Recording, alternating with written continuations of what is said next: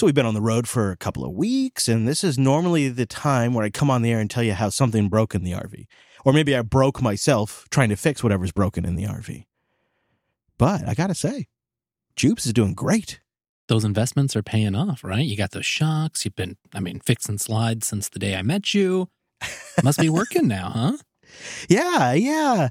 Yeah, the RV's working great, but the uh, home server that runs pretty much everything like Home Assistant, my Syncthing, my media server, my documentation, my scheduling system, all of that, it died while we were down at JPL. Came back to a dead server. It always it's always something that breaks in the space where we aren't. I know, right? I thought it might have been down because I couldn't connect to Home Assistant. I thought, okay, well, could be Home Assistant's hung up, could be a networking issue, or it could be something much worse. Turns out it was much worse. so now, now I think you'll hear us do an episode on home servers soon because, uh, you know, who knows what I'm going to do. I got, I got to figure that out. In the meantime, I guess the show must go on, eh? Another episode of What Not to Do with Chris.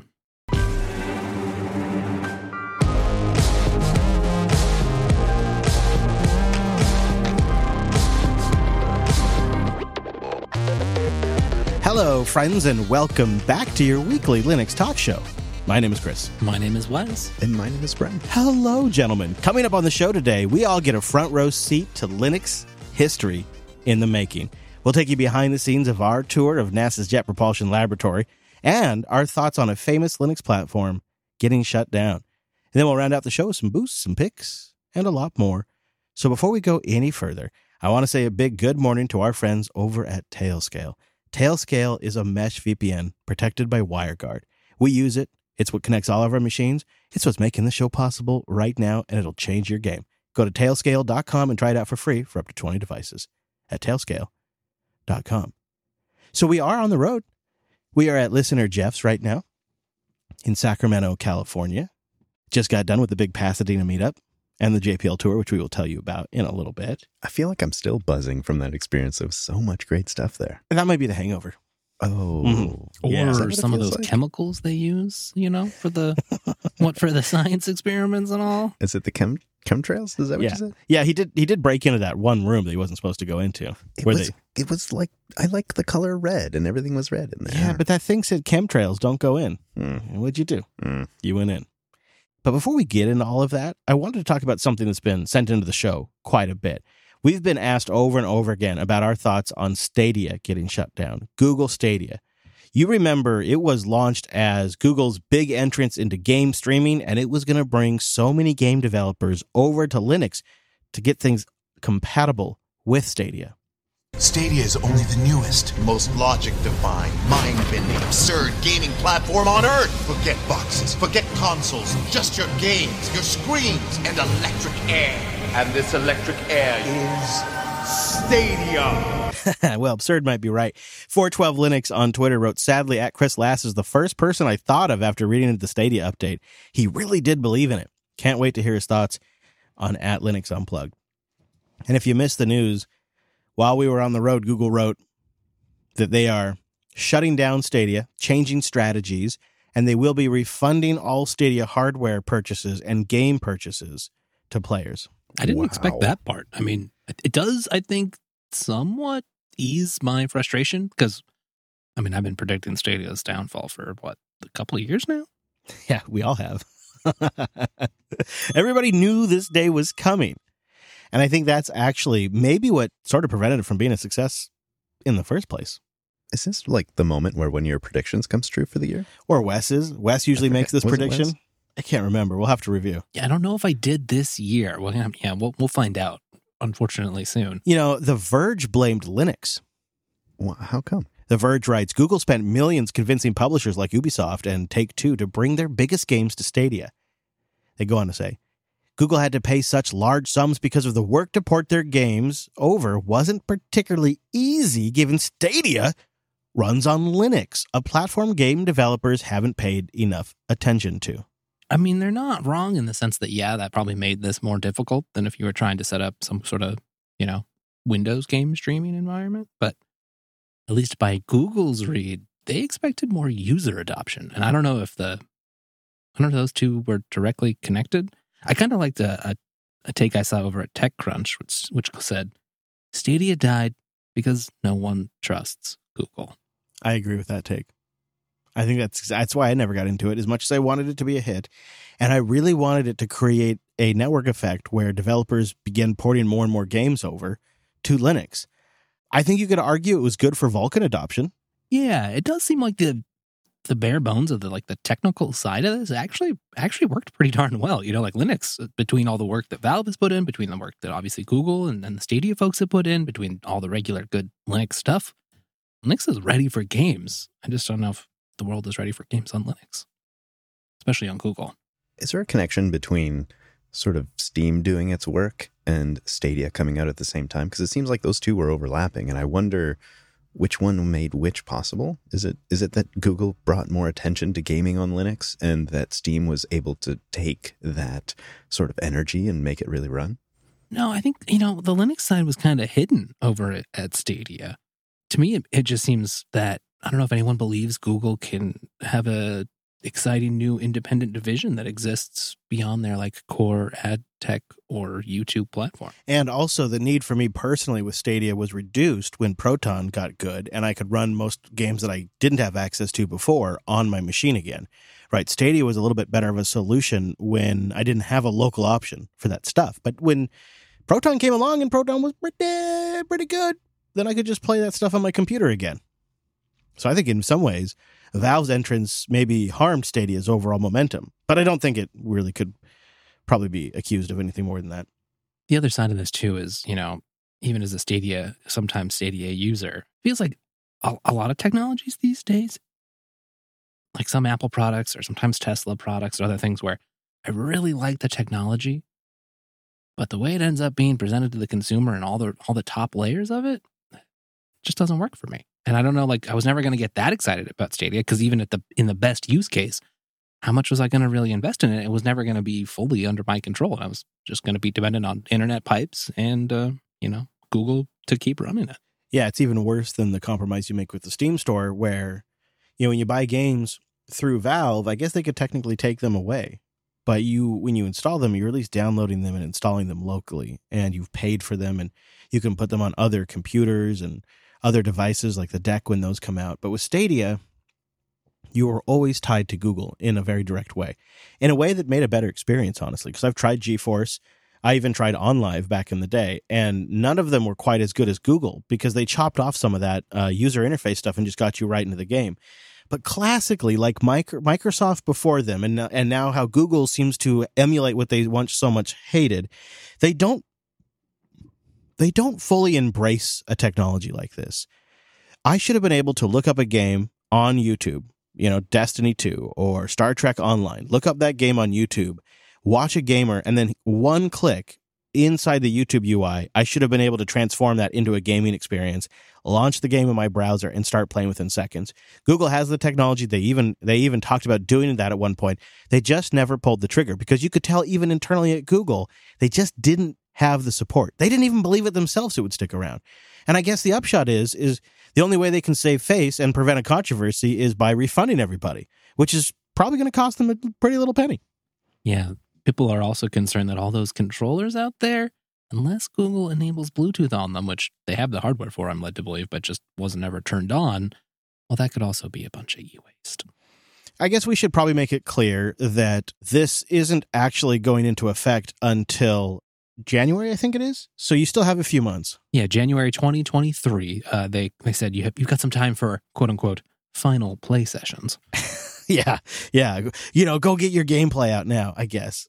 But I imagine that if you've spent like I don't know eighty thousand hours or so on playing a game, you can't even transfer it out. So what the heck? it's so dumb. Yeah, that part I just don't get. I don't understand why uh, they didn't like give you the option to maybe get a Steam key or something. Maybe it's the competitive angle. I don't know what it is, but uh, not good enough, Chief. Not good enough. This is uh, disappointing to see, and the refund helps, but it's not going to make me uh, stop thinking everything Google launches they eventually are going to kill. Now it's just like they just confirmed it. We are on the road again. On the road again. Just can't wait to get on the road again. This one has been a busy blur. Love is making music with my There has been multiple phases of this road trip. I think we're like on the fifth phase right now because we got down to Grants Pass like two weeks ago. We had a meetup down there. Then we got down to Sacramento. We had another meetup there, and we got to park here at listener Jeff's house where we've got power and Ethernet like kings. Yeah, it's nice over here. Then we uh, we switched from the RV and we switched to the car, and we took the car down to Pasadena, which is like another seven hours from Sacramento. Yeah, in case you've never been to California, it's obscenely giant. It's huge. It's way too huge. This is definitely it should be two states. Just no doubt about it in my mind. And then you get to Pasadena where we had an Airbnb as a team. So we flew in some of the team and we hung out there and uh, we did the JPL tour, which we'll tell you about here in a little bit. And then we did the Pasadena meetup, which was our largest meetup yet and just an absolute blast. And in, along each of these major five phases of this road trip, we have been dropping geocaches all along the way as little treats for you guys that could be listening today, that could be listening a year down the road. Maybe you couldn't make it to a meetup. Maybe you're not even in that area today, but one day you will be. We have little treasures for you that we have stashed throughout the West Coast. And Brent, you did one of the first ones in Southern Oregon, just north of Grants Pass at that little rest stop that the Seven Feathers Casino has. Yeah, Hadi and I uh, figured we, we actually talked a long time about like how hard do we make this because we want people to find it. That's definitely true, but we don't want just random people finding it. We want JB listeners to be the ones finding it. So that was a bit of a tricky go, but we did find at this rest stop uh, a giant wall of boulders that seemed like just the perfect place. So we stashed this little geocache. It's got a bunch of really great stuff in it.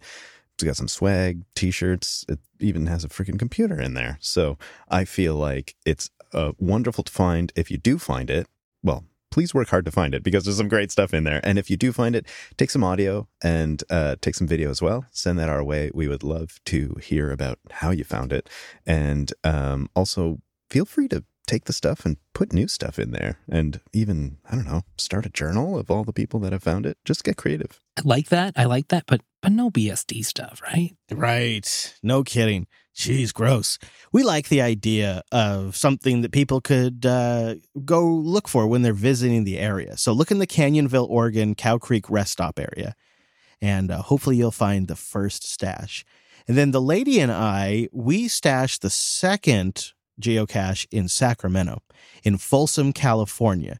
There is a hydro plant that has been retired that's open to the public. Worth going just for that. i think johnny cash played a really famous concert near there Okay, nice. Good little hint, too. And uh, at this uh, retired hydro dam, there is a little nice space down by the water, little park area just to hang out. And there is some burnt trees. That's your hint. It's in that general facility. We will have GPS coordinates for all of these, but they only get you within so close. so you're going to need these hints too. And that one, so that one's in uh, Sacramento, in Folsom, California area and uh, also some good stuff in there. Again, a little mini computer in there, some T-shirts, uh, some stickers. Feel free to leave a note and take the note that we've put in there for you and leave something else uh, because that's just too much fun. And then Wes, you got to hide one in Pasadena.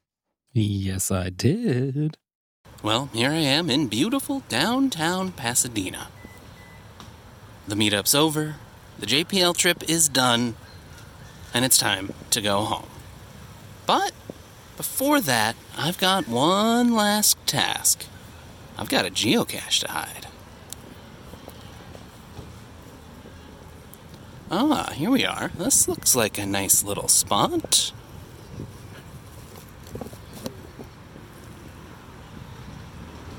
Good luck, Pasadena.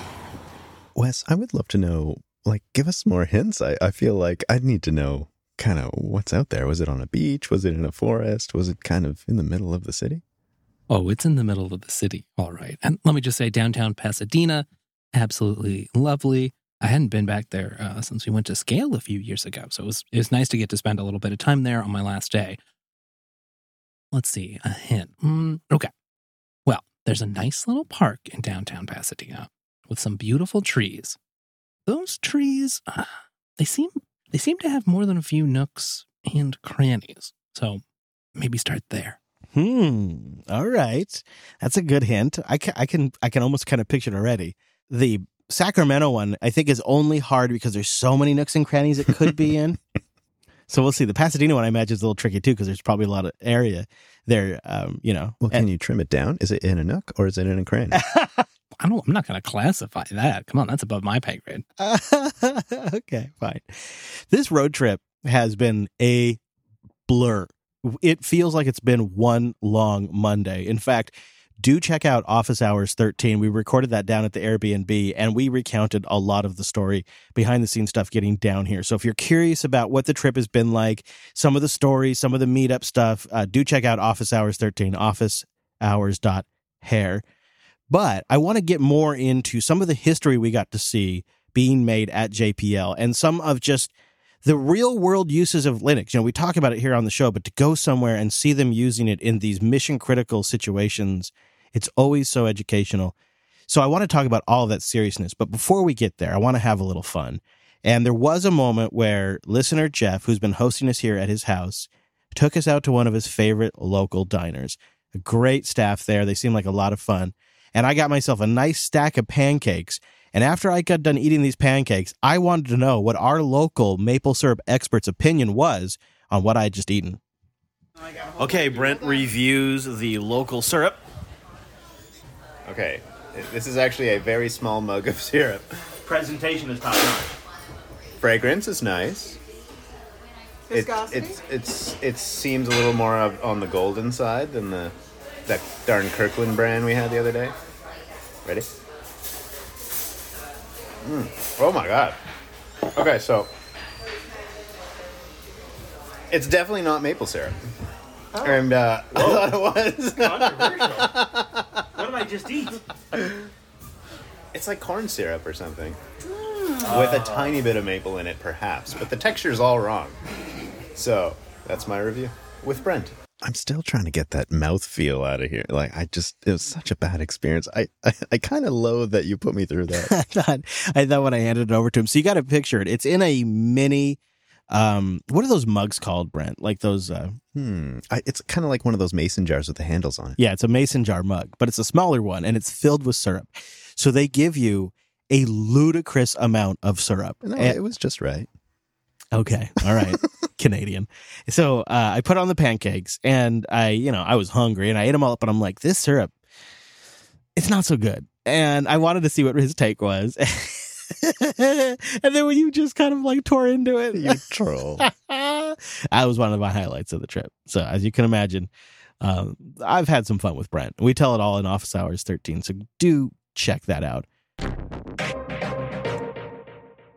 Linode.com slash unplugged. Go there to get $100 in 60 day credit on a new account. And it is a great way to support the show while checking out something awesome because Linode is fast, reliable cloud hosting with the best support in the biz. I'm talking about like real humans, all day, everyday humans that are right there fixing your problems on the first call.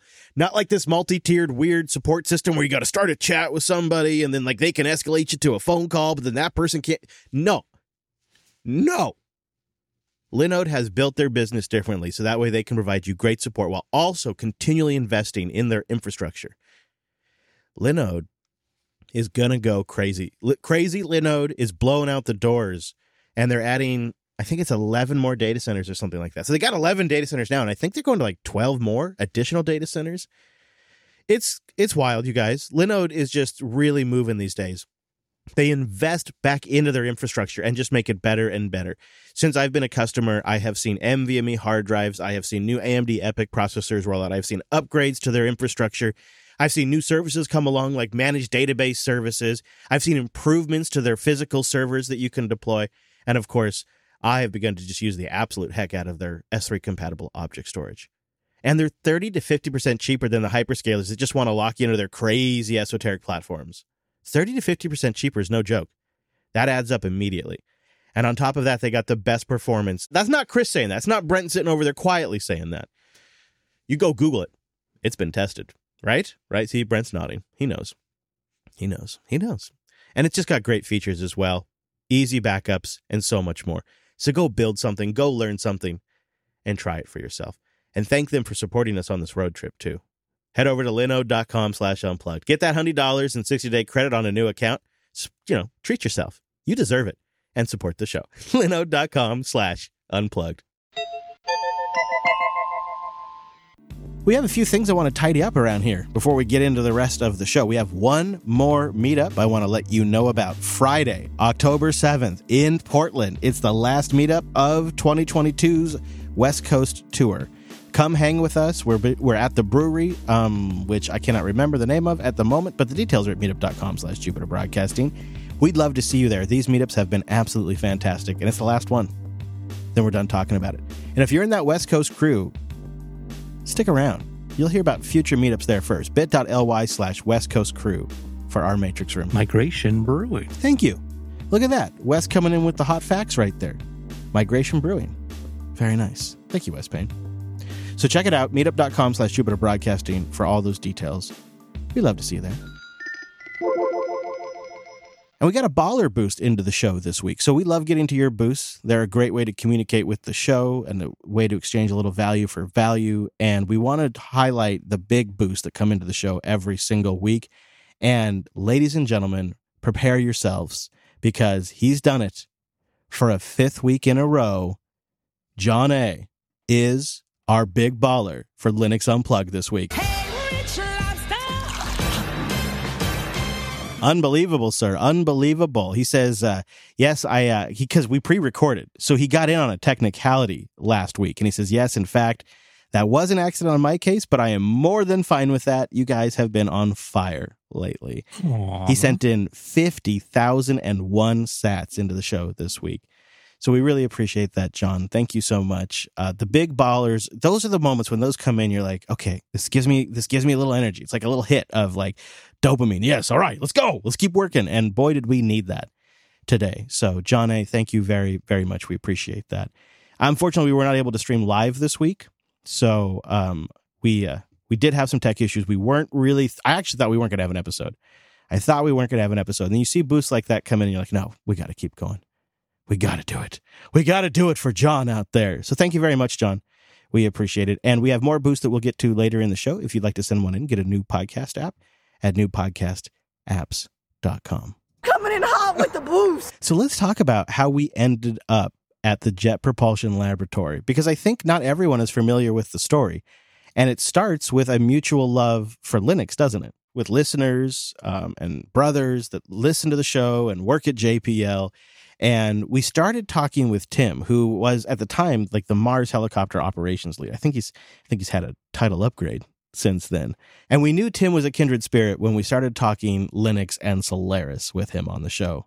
So JPL for many years was a Solaris house. Right. You know, when I came out of school, everybody wanted a big Solaris workstation. Yep. You know, the the old SPARC workstations. They were pretty cool. they were cool.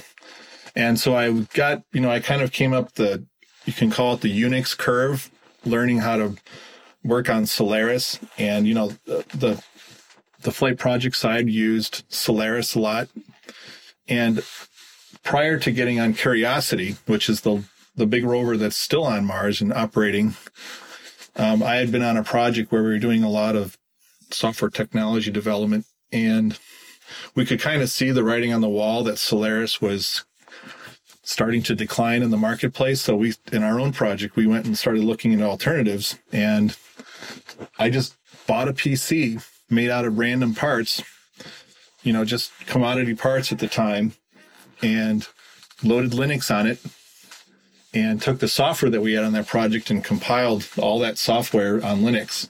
And it was kind of a somewhat comical moment because one of the senior engineers on the project had, had gotten his $15,000 Sun Solaris workstation that he, you know, he wanted as a senior guy.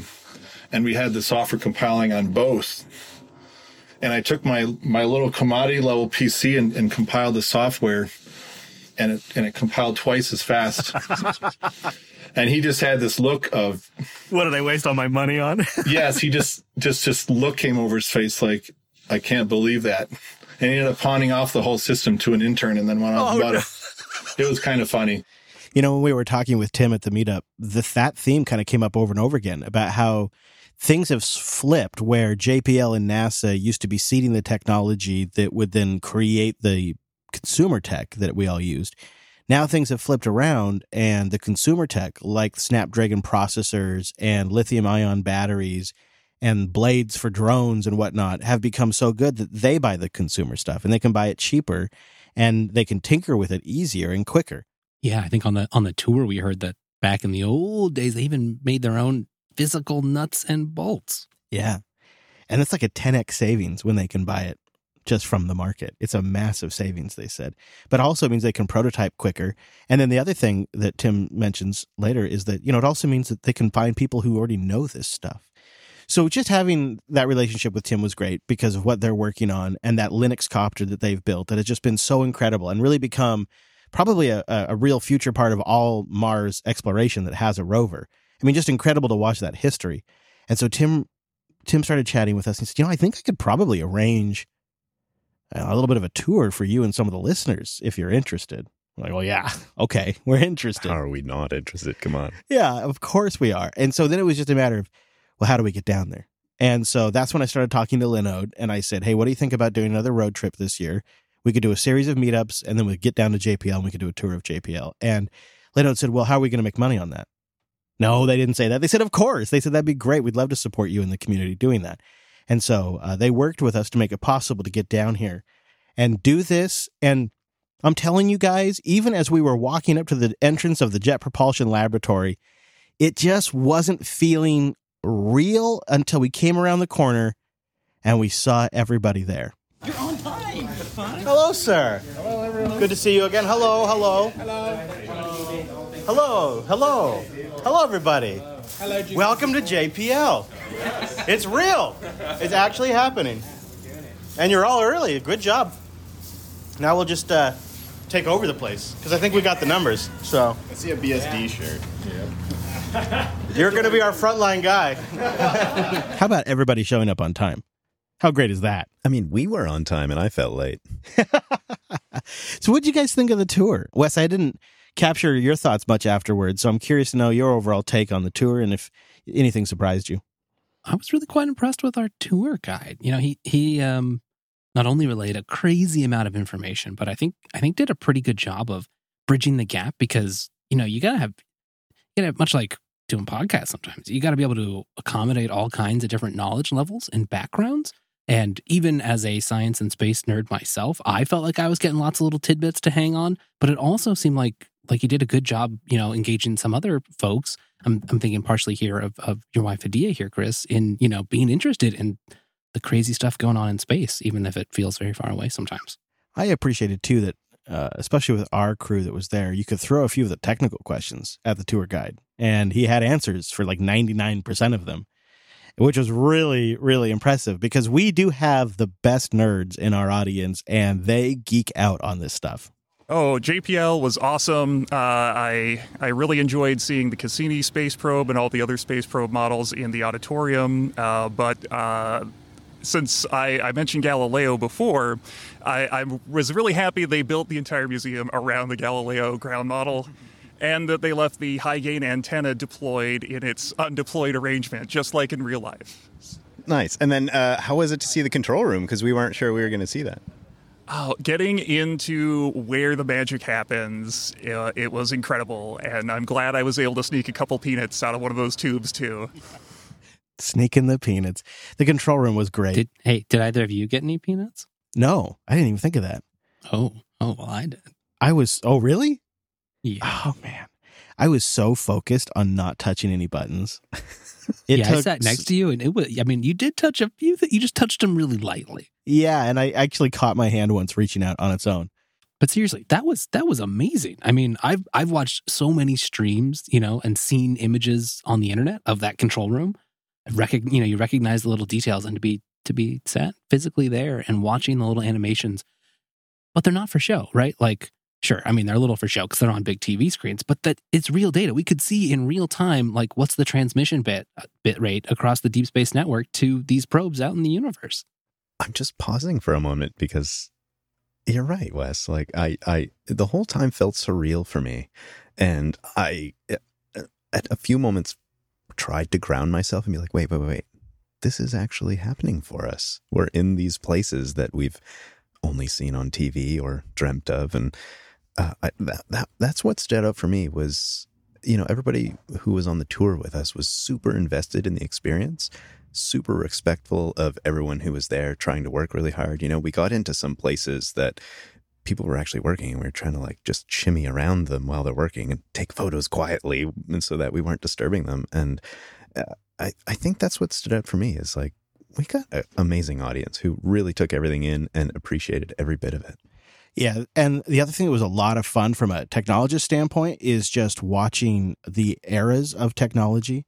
When you go in there, you see like, oh, that was clearly state of the art in the late 70s. And this is the mid 80s. And here's the 90s. And here's the early aughts. And you can see that with everything from like the storage medium to the operating systems and how the operating systems could get more complex. And um, that all is extremely fascinating. And hearing too about how they're now they're struggling with, well, we deployed this up into space with an Ubuntu 1604 base, and now we can't get modern software to build on an Ubuntu 1604 base, but we still need to reproduce production. And so they're like discovering kind of Linux specific challenges in a way. And hearing a little bit about that was um, enlightening. You know, these are the real problems that they face out there in the world it was such a great tour. Unfortunately, they weren't very cool with us recording the tour.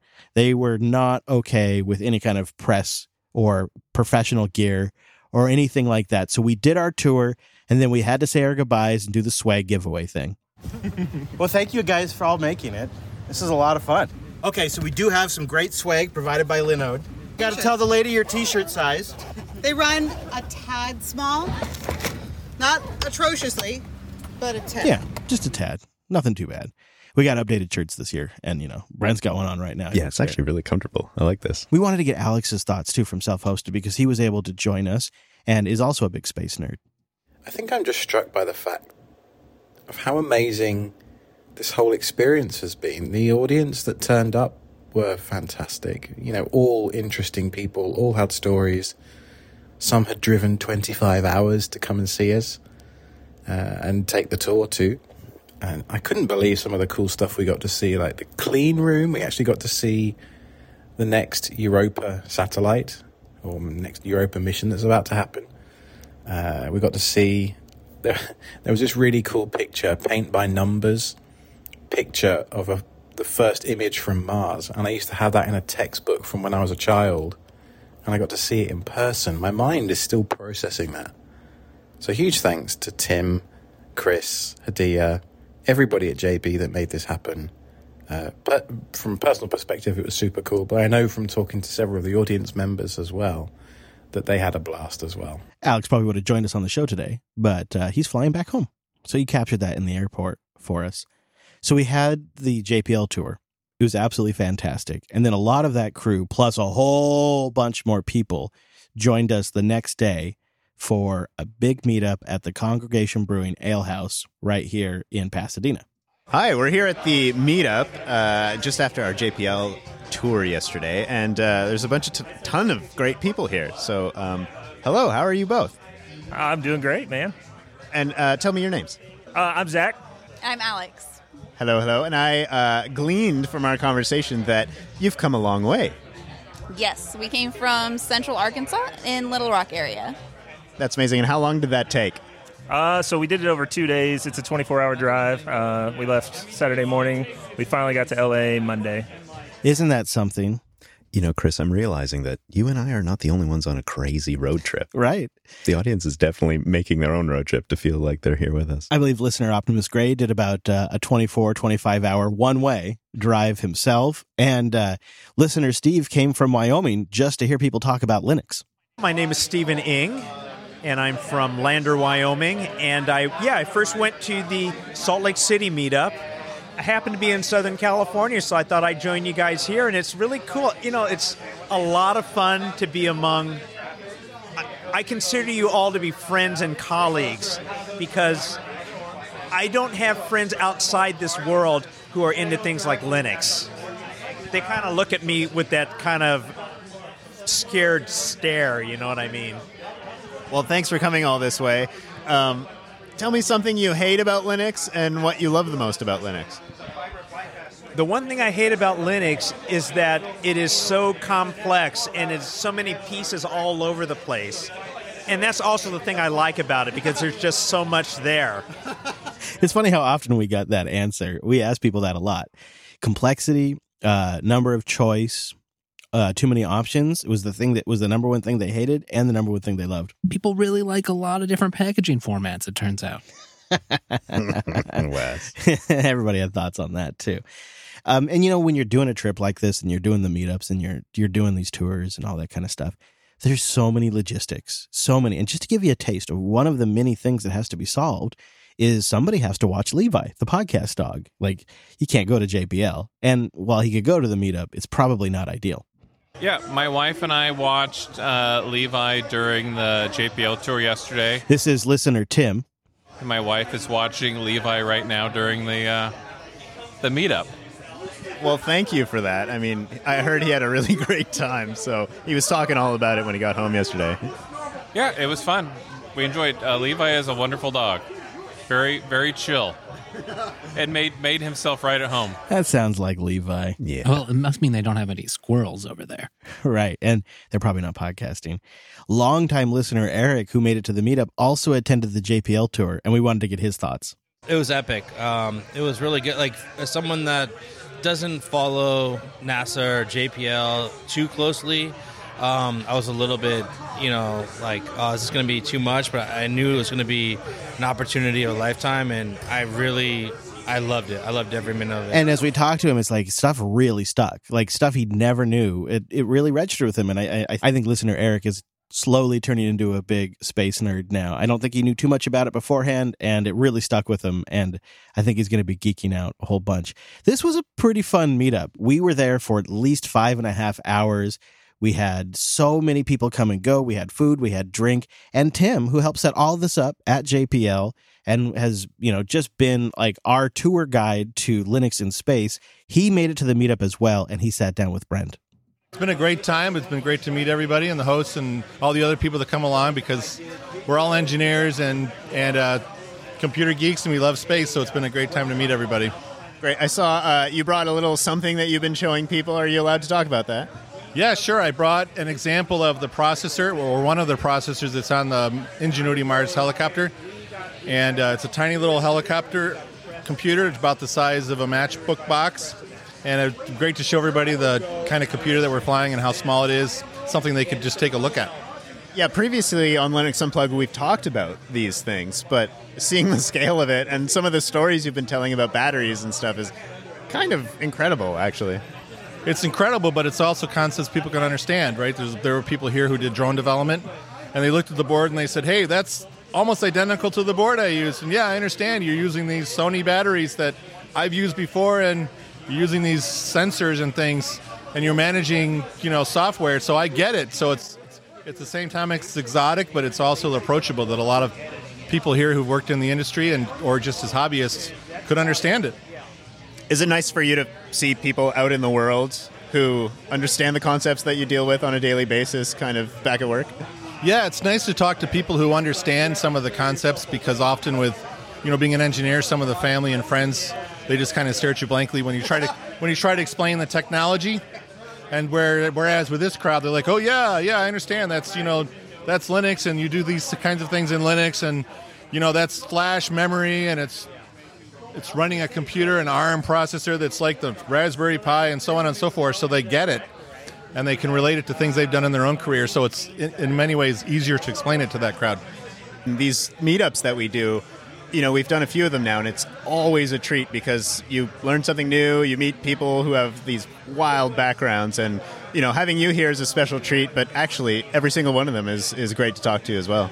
Yeah, absolutely. It's it's not like I'm some special person. I'm just a somebody who grew up probably similar to many of the people here. I was just fortunate enough to get a cool job at a place like JPL and apply the skills that I learned. And you know, I've, I always take time to step back and just realize, even though I'm an ordinary person, I've really had a chance to have an extraordinary career at a place like JPL. But you know, all these people too have their own special niche where they've learned something and they've had fun doing it and they, they're enthusiastic about it. That's why they're listening to the podcast and coming to events like this because they just enjoy it. Okay, Tim, I've been asking a few questions of almost everyone, so uh, hopefully you're ready for this one. The question is what do you hate the most about Linux, and what do you love the most about Linux?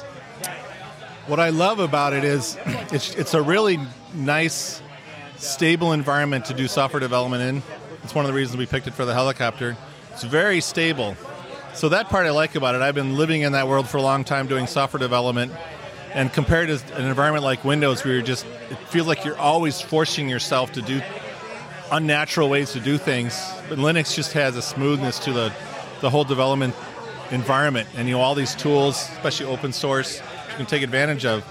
I think the thing that is the most frustrating is that even though it is in its core really stable, a lot of the user facing features just seem fragile at times. You try to configure a, a program, you know, or a desktop, or try to set up a video card or something like that, and things just break with mysterious errors and you just don't know why. And so I think you know, you, you live with the good and you live with the bad, right? You live with the nice parts and live with the warts. You just got to know how to uh, how to manage a system like that and use it for its strengths. Yeah, you were talking about using 1604 and uh, just trying to port a few GUIs, and that's actually some of the some of the worst stuff you're dealing with because it's just super annoying, and you want to move to more modern stuff. And uh, that was interesting to hear you talk about that. Yeah, we just had to reconstruct an older environment and a lot of the hardware's moved on, a lot of the software's moved on. So kind of rewinding back to that era, you know, 1604 would be 20, 2016, which is an eternity for something like Linux. But having to do that and trying to reconstruct this environment was tripping me up, and so I was gnashing my teeth a little bit trying to do that. But you know, it's still on the on the sum. It's it's a great environment to work with. Uh, Tim, thank you a for inviting us to JPL, and we had an amazing tour yesterday. I know you wanted to join us on the tour, but you didn't quite get a chance. But you were there for a little bit, so thank you for that. You're welcome, and I always love to meet up with people who are kindred spirits. And I'm glad that the group was able to get together and have a really good time exploring a place that I've really loved to work at over the years. Nice, and also thanks for coming to the meetup as well. I mean, it's been a real treat to have you here. Yeah, it's nice to just kind of sit back and relax, enjoy the crowd, enjoy the food, and just talk about life, even apart from technical issues. It's been a great group. Great. Well, thank you. You're welcome.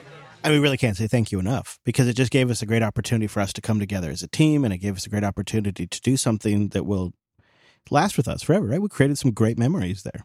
Yeah, and I feel like some great friendships too. Tim has already invited us back. He said, anytime you're back, say hi. Maybe the Airbnb could have been a little better. Uh, that was a funky Airbnb we stayed at, but I, I guess. mean, it had some gems and it had some rough edges. That's true. You're just mad because you started a grease fire. There was the grease fire. Uh, I blame barbecue maintenance on that one. I don't blame that on me. Uh, I, I am grateful for the Star Trek The Next Generation live stream that played the entire time we were there. We made it through 94 episodes of Star Trek The Next Generation. and we didn't even plan that. No. When we walked through the door, episode one of season one just happened to be playing Yep. on the television. And when we went out the door, Qpid was playing. Um, we didn't see all of them, obviously, because we had to go to bed sometimes. Wes and I tried. Yeah, you did. you got to a lot of them. It's just good memories. It's a good time, and it's so exciting to see uh, Linux and all of this technology coming together at a point that makes it approachable and accessible for these kinds of missions. And then they're performing and exceeding expectations. Like, for example, those little Sony batteries that Tim mentioned there. They're holding up in the deeply, deeply, deeply cold Martian winter. Uh, the way Tim put it is the lithium batteries are turning into battery sickles every single night, and they were paranoid. They were they were absolutely afraid that that would destroy the batteries, but they're holding up. It's making it, and the Linux little copter just had its thirty third flight recently. I mean, we've got one planet down. How many more to go for Linux, right? Bitwarden.com slash Linux. Go sign up for yourself or an enterprise account. Go try it. And you know, October is Cybersecurity Awareness Month, and Bitwarden would like to remind everyone about key actions that the Federal Agency for Cybersecurity recommends that you take. And it starts with what I always say. Use strong passwords. Bitwarden can generate and store strong passwords for you. Enable multi-factor authentication on all your accounts, including your password manager. They also recommend that you keep your software up to date and take steps to recognize and report phishing as well. Remember, weak or stolen passwords represent the majority of successful hacking attacks. Using a strong, unique password for every account protects you and your business from these attacks. Bitwarden can create, save, and autofill passwords for you. And multi factor authentication, that's the easiest way to add extra security to your accounts. Enabling two step login on Bitwarden improves the security of your password vaults. And there's options like verification through email or an authenticator app that's available for all your accounts, FIDO2, or YubiKey OTP if you're a premium subscriber. Premium subscribers can also have Bitwarden generate time based one time password authentication codes for your accounts, adding strength to your passwords. And Bitwarden supports security for all with fully featured free accounts available to everyone. This Cybersecurity Awareness Month, protect yourself and help protect loved ones by educating them about password security and by starting up a free Bitwarden account today. So get started today at bitwarden.com slash Linux. That's bitwarden.com slash Linux. As always, we got some great feedback this week, so thank you very much for sending some in. Sid wrote us about some photo adventures. Sid writes, I wanted to add to the discussion around replacing Google Photos. I've been using Immich since last week when you mentioned it, and it's been working great for me. Yeah. Regarding Storj, though, I've written software on top of Storj, and I plan to use it for automatic offsite backups using something like Duplicati or Restic. However, I found that their documentation is pretty bad, and overall it was a headache to implement.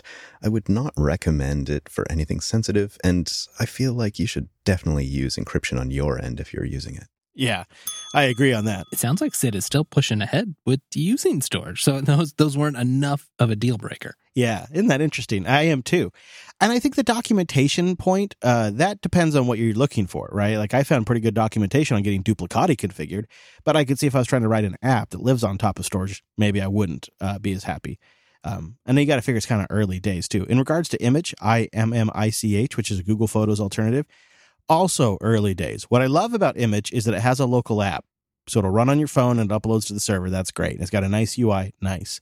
But it doesn't have all the classifications and search features that something like PhotoPrism has right now.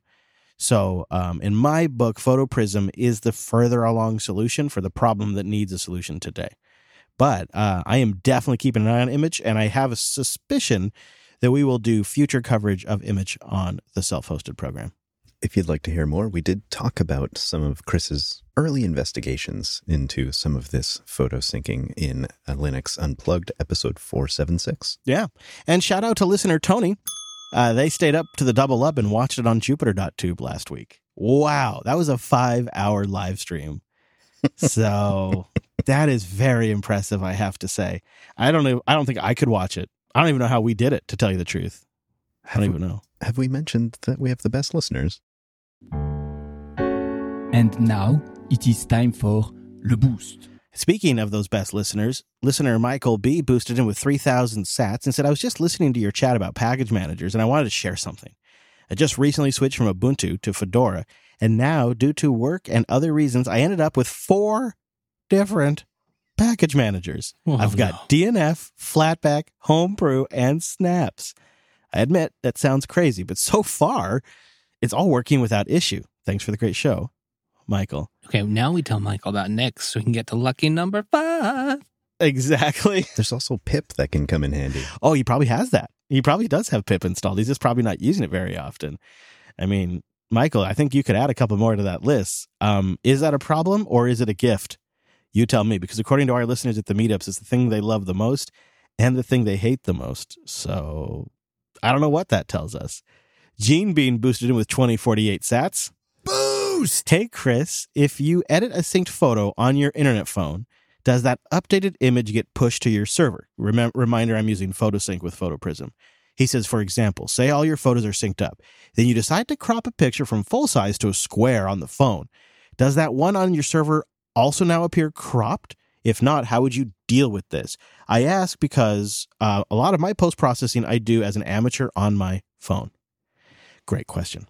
You know, I've I've noticed doing this on Android uh, in a variety of different apps that it typically saves a duplicate photograph with the very similar name, maybe an extra um, prefix or suffix that means that you just have two files. You have the original and now you have the crop version. And I would assume that both of those would get synced. Yeah, I think it would on Android. I think on the internet phone, they do like a layered thing of revisions.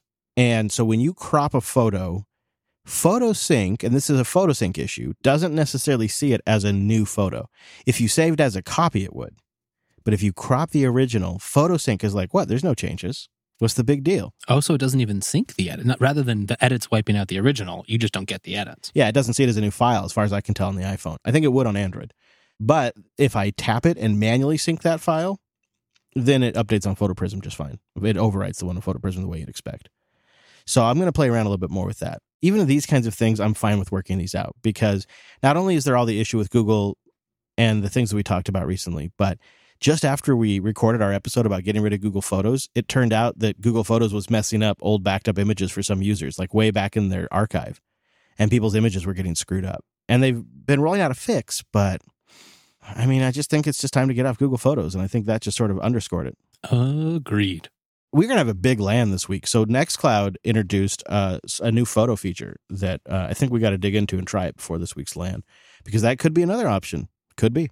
We'll see. In the meantime, Sky Push boosted in with 1,000 sats. I've been running Calyx for about a year now after the privacy bug bit. I wanted something that straddled privacy and stock functionality. The majority of my apps come from F Droid, while Aurora Store anonymizes the two proprietary ones I still need. Calyx is kind of perfect for my use case and blocks creepy Uncle Google. I commend the devs, and at this point, we'll never go back. So the number one thing I've heard since I've installed Graphene OS on my Pixel is that I should try out Calyx. I had to tell you it's something. You tr- you know this happens every time I do an Android ROM. Whatever ROM I didn't try is the one I hear about a whole bunch. Have you heard about stock, bro? At the meetup, a lot of people liked Calyx again a lot. And what I kind of have pieced together, I don't know if this is true or not because I'm new to all this, but it seems like Calyx is really popular with the Linux community, and it seems like Graphene OS is really popular with the security community. And I'm kind of going more for the security angle of things. And the one thing that Graphene OS has going for it that seems super appealing to me is you can install via their tool Google Play and the Play services in a sandbox. And then you can restrict everything the Play and uh, services can get to. And you can run apps that require the Play API or are only available in the Play Store. Or the new one I discovered is a pain in the butt require in app purchases and sometimes then require the Play Store. With Graphene OS, you can sandbox all of that stuff. And that is so appealing to me. So I'd be curious to know what people think about that, what they think about the quality of the sandboxing, and how that compares to what Calyx offers. Well, on that subject, Bond boosted in with 1,234 Satoshis.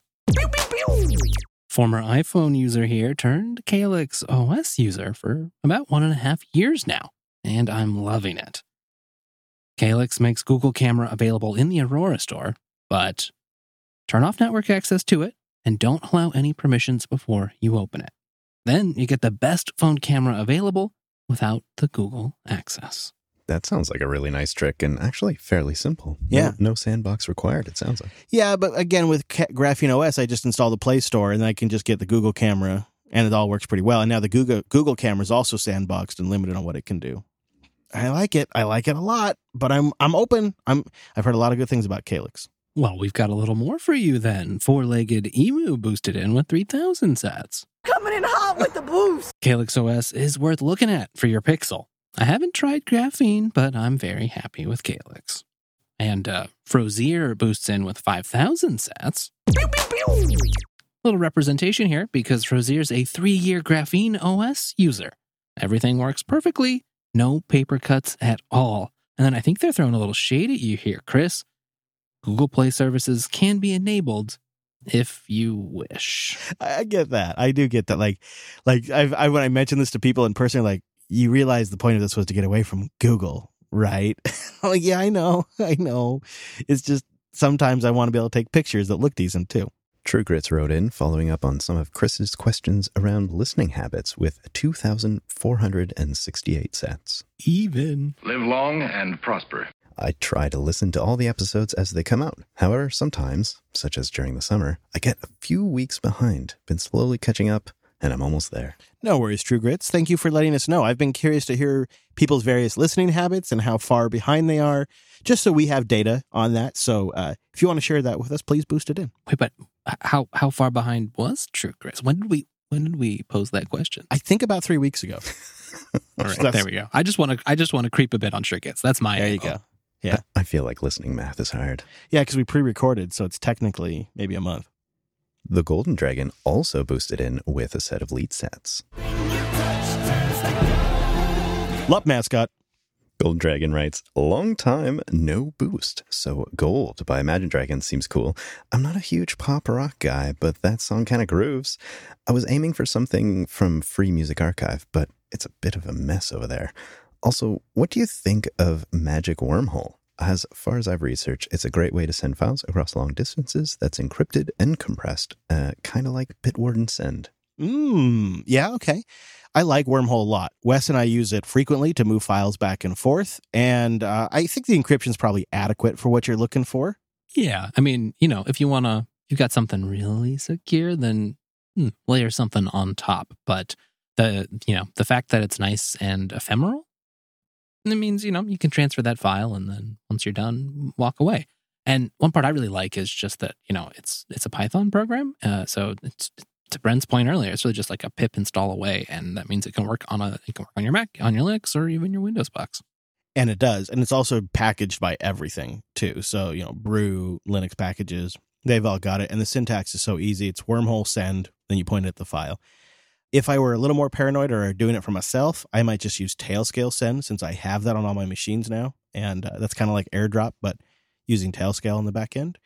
Um, or, you know, maybe you could look into Bitwarden send. I think that'd be another option as well. Just kind of depends on what your security requirements are. I have another one to throw in there as well. Uh, simply wormhole.app. And uh, I think what really gets me there is just really the background. Seems to work fine. And of course, with lots of these tools, you can uh, host your own little relay server if you need to. And that's another way to add on some layers of security. Oh, whoa. See, sneaky double boost this week from Frozier with 5,000 additional sats. DWM was very difficult with NixOS for me because it's meant to be configured by the user in the source code before it's built. So I gave up and I used Awesome WM. Here's my config. Oh, that's nice. Yeah, I could see that being a little tricky. You know, I mean, Nix is great at building stuff, but then you got to kind of maintain your own version and hook that up to everything. Surely possible. But as a former Awesome user myself, love it. And uh, thanks for thanks for sharing the codes and the bits. That's that's great. Yeah, we'll put a link to that in the show notes so people want to check that out. Wolfman 2G1 boosts in with 1500 sats. You're doing a good job. Just got my ham license, and it got me thinking. Is any of the JB crew amateur radio operators? Oh no, another ham question. What's happening? I know. I think our next boost is about ham radio too, Wes. Might as well read that. Hoppy 1984 boost in with a thousand sats. First boost ever. Hey, congratulations. Hey, you know what? You're doing a good job too. You're doing a good job. Hoppy goes on. I also would be interested in a ham radio discussion. Here's a link to a ham site with some dedicated ham Linux distros. We'll keep that one in the notes. Nice. Hmm. Okay. All right. All right. Well, you know, something that we should mention on air and Rusticasta Versa boosted with 2000 sats. Linux and ham. Did you know there's a whole podcast around this called Linux in the Ham Shack? Maybe a little special with Noah would be cool. That is the best Linux podcast name I've ever heard of. That is pretty good. And you know what? It would be a lot. It would make so much sense to do it with Noah. So uh, I think that's something. Maybe that's how we'll handle it. We'll talk a little software defined radio because the Matrix Room has been talking about this quite a bit in the LUP feedback rooms, and they think we should do something around software defined radio. So maybe we bring in a little Noah, we get a little brown bear going on the topic, and uh, we have some fun. I could see that coming down in the future. So keep your radios tuned. You never know. There might be something in the near future. Rasta also boosted with another 2,000 sats. It's a dubs. He writes, Was the Dev 1 unboxed in the Bat Cave? I swear I hear lots of water running. Yeah, you know, I meant to address that when we recorded the Dev 1 unboxing. Um, Brent has a urination issue. It's true. it's just all that hydration. So we've rigged the studio up special to handle it because, you know, there's sanitation issues. No, I have a frog tank in the studio. in the living room. And we were doing the unboxing, and it's one of those things that I'm totally used to because it's been in there forever, but it does sound a little obnoxious. In that particular recording, it sounded like you set your recorder right on top of the thing. It was so bad. I apologize about that. Um, you know, just think of it as a little ambiance, Rusta. You know, picture a little froggy in there swimming around while we're unboxing the Dev One. It's pretty great. Also, I just want to say a big thank you to some folks who boosted in, but we didn't read their boost on the air. There's so many that come in. We are just selecting some of them now. Uh, but a couple of, just a couple of uh, quick shout outs here. 90 sats from Retro Penguin, a long time, first time, sending in their very first boost. We got 50 sats from Couch Fox, who earned his first sats that day and then sent them into the show. Absolutely amazing. It's so great. And then we got 9,000 sats from Soltros, who just got himself an HP X360 convertible laptop. And he's running Debian testing on that thing with GNOME. And he says the touchscreen support works. Whoa, I like oh, it. Fancy. I'm loving that. I'm loving that. Keep keep the hardware reports coming in, folks. We can just slowly but surely let people know what's working out there so they know what hardware to get. If you'd like to boost into the show, go get a new podcasting app at newpodcastapps.com. Get one that supports podcasting 2.0 like Fountain or Podverse, which is GPL and available for the web, Android, iOS, and it's an F-Droid. It's right there in F-Droid too. So go check that out. And if you really want to nerd out, you can use Boost CLI or Breez and well, and then you don't got to change your podcast app. I'll tell you what. And uh, we should mention too, thank you everybody who's boosted in. We've been doing splits with Brent so that way he has some sats for his gas tank. In office hours 13, we bought some steaks with those sats too, since we had a few extra ones, and we grilled up some steaks for everybody. And then the barbecue caught fire. Yep. The barbecue caught fire. Like not intentionally on, like, like not like we turned the burners on kind of fire, but like an emergency fire where we were afraid to open the hood because we thought we might get backdrafted kind of fire. Thankfully, we saved most of the food. yeah. And uh, we talk all about it in office hours. Pretty great clip. If you're curious how we convert the sats into real life goods, well, we just send Brent out on the street and he comes back with cash. I'm not exactly sure what he does. We don't ask. no, no, we thought about doing that. But instead, we went for the easier option. We went with Bitrefill. And bitrefill.com lets you actually use Bitcoin on chain or Lightning, and then you buy a gift card and then you spend that. So, like Chevron, Texaco, Instacart, the grocery store, banks. There's so many gift cards on there. And so it was actually uh, pretty trivial for us to be able to convert those sats and then, you know, put them in Instacart. And we ordered groceries for the Airbnb. That was something else that we were able to do with those sats. So thank you, everyone. That split worked out fantastic. Not only did it give us the funds to get Brent down here, but then we were able to treat the crew to some steaks as well. And, you know, sometimes we did that just kind of on a whim. Like we weren't even really planning it, but it was like, we got a couple of hours tonight. Let's just get this. Let's do it. And we, we just had a lot of fun. So thank you, everybody. That was really a treat. We have a pretty special pick. I don't know if this is for everybody, but those of you who are into this kind of thing are going to absolutely love this. Up on the Jet Propulsion Laboratory GitHub page, they have the open source rover project. Yep, that's right. The open source rover project. And it has so many goodies on here about the little rovers out there, including just like stats and specs and information on how to build your own and even how to emulate one and control it with an Android device, an Xbox 360 controller, and a Raspberry Pi. that is so incredible. Oh, goodness. it's so perfect. So we'll link to this in the show notes. You can go check it out because it looks like a lot of fun, even if you just want to geek out on the 3D models uh, that they have there and the different parts. It's really amazing that you can build this with just off the shelf stuff now. You know, if we built one for the studio, we'd have a little company for the days that Levi's not here with us. And maybe we could teach this one to bring us a cider.